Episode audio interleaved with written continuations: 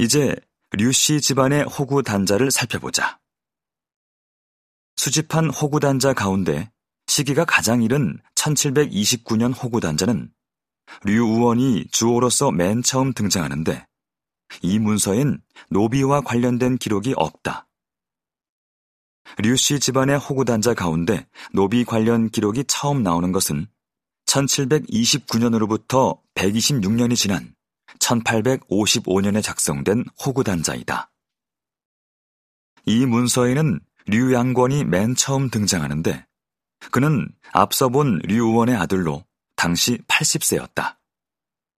그런데 문서를 유심히 들여다보면 6군데에 붉은 점이 찍혀 있고 종이 가운데 아래쪽에 육구라고 따로 붉은 글씨가 적혀 있다. 호구 단자를 돌려주기 전에 관에서 기재한 것이다. 구는 사람 수를 세는 단위이다.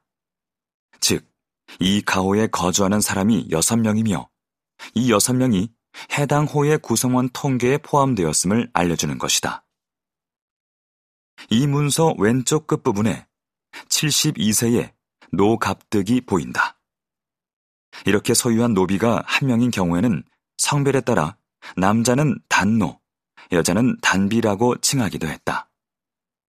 그런데 이상한 것은 뒤이어 살펴볼 모든 호구 단자에는 노갑득이 아니라 같은 나이에 비갑덕이 기록되어 있다는 점이다. 이름이 유사하고 나이가 같기에 이름을 잘못 쓴 게 아닌가 싶지만 문제는 노에서 비로 성별이 바뀌었다는 점이다. 오기라고 하기에는 너무 이상하다. 더구나 갑자기 70세가 넘은 여자 종이 생겼다니 상식적으로 이해되지 않는다. 이 부분이 류씨 집안 호적 자료의 최대 미스터리다. 호구 단자는 3년마다 작성했으니 1855년 이전의 자료가 몇 장 더 있다면 사정을 살필 수 있을 텐데 아쉽게도 그 자료들은 내게 없다. 1855년 문서에 이어지는 것은 3년 후인 1858년에 작성된 호구 단자이다. 앞서 말했듯 노갑득은 이때부터 갑자기 비갑덕으로 바뀌었다. 그런데 나이는 72세에서 75세로 그대로 연결되고 있다. 동일 인물로 보이는 갑득과 갑덕. 왜 갑자기 성별이 바뀐 것일까? 노비가 많은 집안이었다면 모르겠지만 류양건의 집은 여태껏 노비를 1명만 거느렸기 때문에 이런 혼동은 이해하기 힘들다. 이후 류씨 집안의 호구 단자에는 자식이 귀해 주호가 이름을 수시로 개명하고 양자를 입양한 사실들도 나온다. 시간이 흘러 주호도 류양권에서 아들 류동현, 다시 손자 류원기로 바뀌는데 비갑덕은 3대째 세습되고 있다. 호구 단자에서 갑덕의 나이는 75세에서 78세, 81세로 계속 늘다가 96세가 되는 1879년 호구 단자에서부터는 나이를 표시하는 숫자는 없고 갑진이라는 출생년 간지만 적히기 시작한다.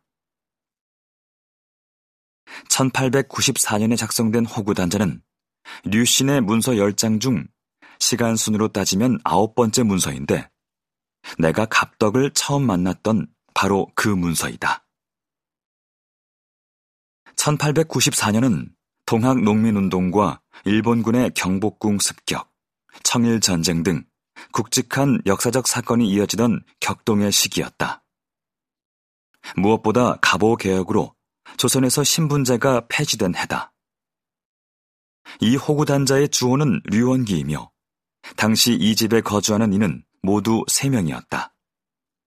붉은색 점이 찍힌 곳이 3군데이고 따로 써놓은 글씨도 3구다. 갑진년생으로 기록된 노비 갑덕의 나이는 이해 111세였다.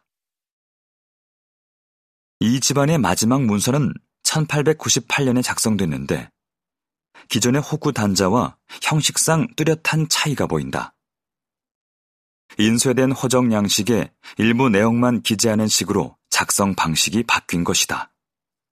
이는 호적표라 명시된 문서로 1896년 호구조사 규칙이 제정된 후 새롭게 등장했다.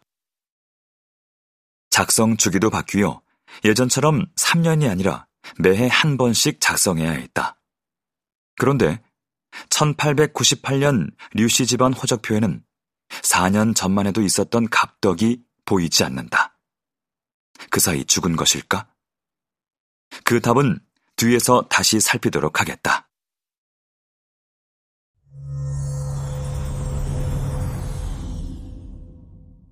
노비의 장수시대?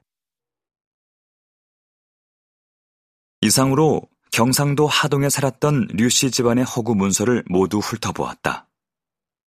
그런데 갑덕의 나이 111세는 아무래도 조선시대 평균 수명과 비교해 봤을 때 너무 많지 않은가?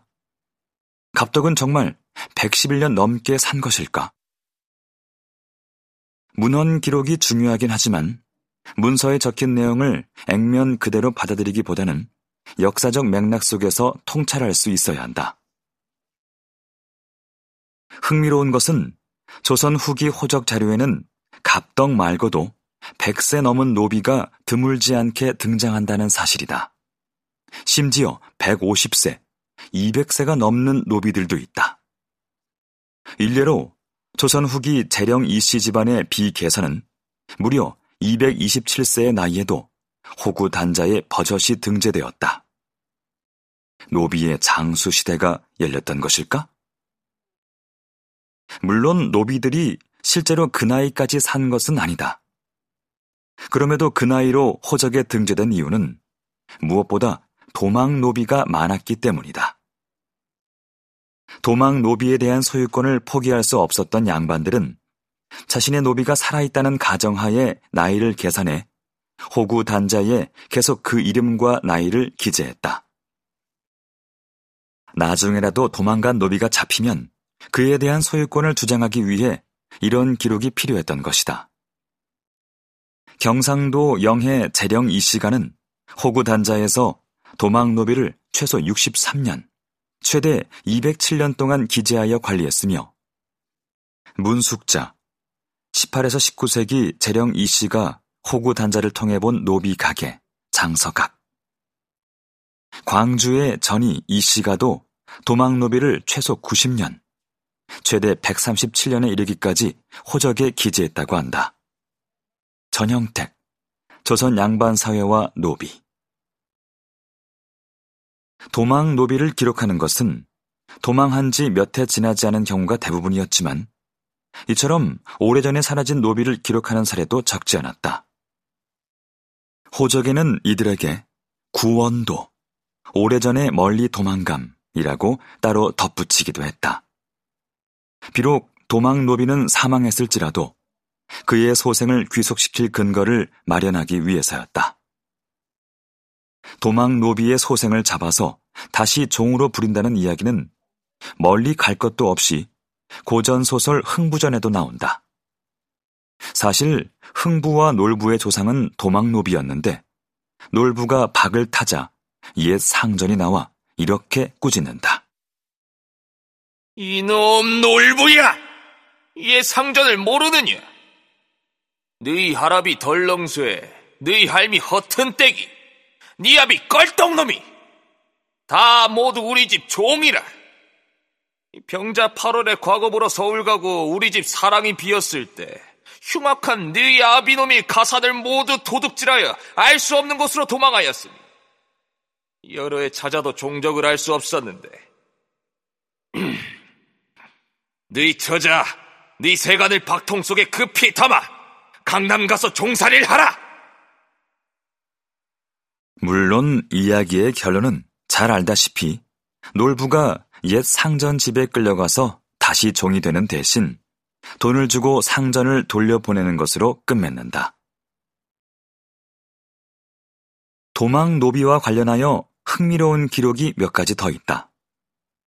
주로 도거 청주와 같이 어디에 도망가 사는지를 구체적으로 표시한 사례들이다. 간혹 어느 군현의 어느 동리에 사는지까지 상세하게 기록한 사례도 있다. 어디에 사는지 뻔히 알면서도 당장 달려가 잡아오지 않고 도망으로만 처리해두는 것인데 노비를 잡아오는 일이 말처럼 쉽지 않았기 때문이다. 어떤 기록에는 도망간 노비를 찾아서 데려오려다가 도리어 옛 상전이 폭행당했다는 이야기도 나온다. 도망 노비들에게는 자유가 그만큼 절실했기 때문이리라. 자유를 알지 못했을 땐 순종이 당연했지만 일단 자유를 맛본 뒤에는 그것을 지키고자 적극적으로 저항했다. 자유를 꿈꾸는 노비의 열망이 잃어버린 재산을 찾으려는 양반의 의지를 압도했던 것이다. 이런 역사적 상황과 맥락을 고려한다면 노비 갑덕은 어느 날 류씨 집안에서 도망친 노비였을 가능성이 크다. 물론 실제 그녀가 111세까지 살았을 가능성도 완전히 배제할 수는 없지만 그보다는 갑덕을 도망 노비로 이해하는 편이 훨씬 사실에 가까울 것이다. 이렇게 호구단자 하나에도 그 시대 사회상과 역사가 반영되어 있다. 교과서에서 조선 후기 노비가 도망하는 일이 많았다고 간단히 서술하고 있다면 옛 기록물은 그 이면에 숨은 이야기들을 생생하게 증언해준다. 문서의 맥락, 역사의 맥락을 가지고 자료 속의 사실을 제대로 읽어내는 것은 오롯이 오늘날 우리의 몫이다.